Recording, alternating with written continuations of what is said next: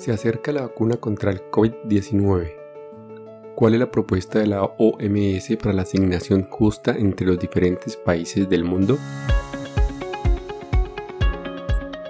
Este es un podcast en el que desde el ojo de la ciencia aprenderemos del coronavirus y de la enfermedad COVID-19. Es una producción de medicina en una página. Dirección y conducción, Jarvis García.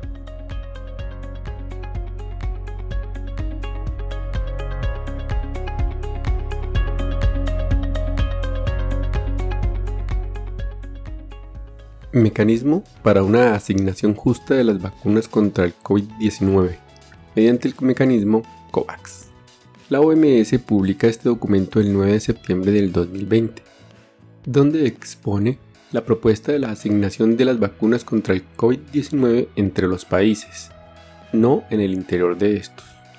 Concretamente, en el contexto del mecanismo de acceso mundial a las vacunas contra el COVID-19, el llamado COVAX creado en la colaboración con los asociados en la iniciativa sobre acelerador del acceso a las herramientas contra el COVID-19.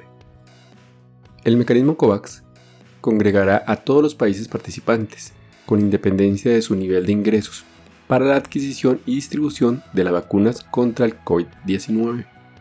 El mecanismo COVAX es un sistema que permite mancomunar los recursos y centralizar la demanda al fin de facilitar la disponibilidad y el acceso equitativo a las vacunas contra el COVID-19 en todos los países.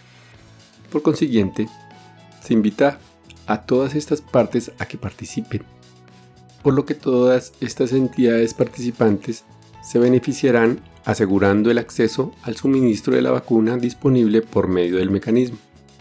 El compromiso anticipado de mercado del mecanismo COVAX se ha instituido con el fin de recaudar fondos para que Gavi pueda adquirir dosis en vacunas para los países que reúnan los requisitos para recibir el apoyo del compromiso anticipado mediante fondos para la asistencia oficial y para el desarrollo, así como por medio del apoyo de fundaciones, donantes privados y concesiones de fondos de condiciones favorables por los bancos multilaterales del desarrollo. El compromiso anticipado contribuye a garantizar que las economías que cumplan con los requisitos puedan participar en el mecanismo y puedan acceder a las vacunas por medio de él. Es de esperar que las economías restantes autofinancien enteramente su participación en el mecanismo. ¿Cuáles serán los grupos destinatarios de las vacunas? En este documento, la OMS expone una hipótesis plausible en lo que respecta a los grupos destinatarios, con miras a cumplir el objetivo relativo a la reducción de la mortalidad y a la protección del sistema de salud. El tramo 1 podría incluir los siguientes grupos destinatarios. 1. Trabajadores sanitarios y sociales en primera línea. 2. Personas mayores de 65 años. 3 personas menores de 65 años con patologías preexistentes que aumentan el riesgo de muerte.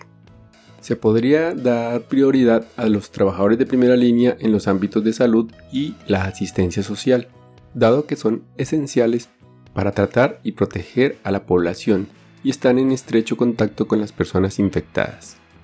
Además, prestan asistencia a los grupos que tienen un alto riesgo de mortalidad los datos epidemiológicos iniciales han puesto de manifiesto que los adultos de más de 65 años y los que tienen determinadas comorbilidades tienen mayor riesgo de morir a causa del COVID-19.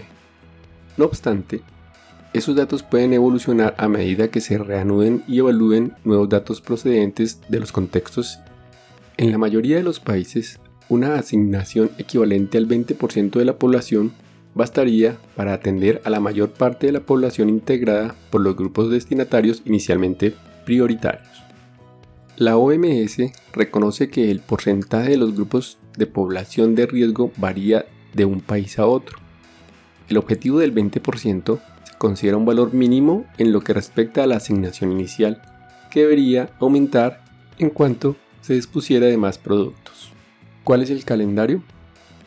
Se propone que se establezca un orden de prioridad a la hora de asignar las vacunas a cada uno de los países en dos fases. Fase 1. aplicación de un sistema de asignación proporcional a todos los países, las dosis se asignarán de manera proporcional a todos los países participantes. Fase 2. Asignación ponderada basada en la evaluación del riesgo. Se pondría a consideración el riesgo de cada país para establecer el ritmo al que deben recibir volúmenes adicionales.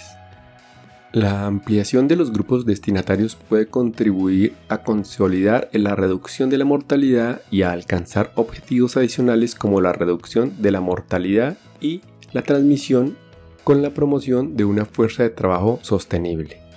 A la larga, la vacuna debería estar disponible y accesible para todos los que puedan beneficiarse de ella. Otras consideraciones relativas a los criterios. Se prestará especial atención a los países que se vean enfrentados repetidamente a grandes brotes o catástrofes nacionales a lo largo del proceso de la asignación. Podría ser necesario establecer requisitos adicionales de notificación en relación con el nivel de ocupación de camas hospitalarias. No se han incluido otros factores que pueden ser importantes, como la excesiva mortalidad o las tasas de mortalidad el número de trabajadores sanitarios que puedan estar registrados como enfermos de COVID-19. ¿Cuáles son las limitaciones? Este marco depende no solo de las cantidades disponibles de productos, sino también de sus características, su perfil de seguridad y eficacia, la logística necesaria para su distribución y el calendario de entrega. Además, la asignación debe tener en cuenta el contexto y la capacidad de los países para absorber y utilizar la dosis asignada.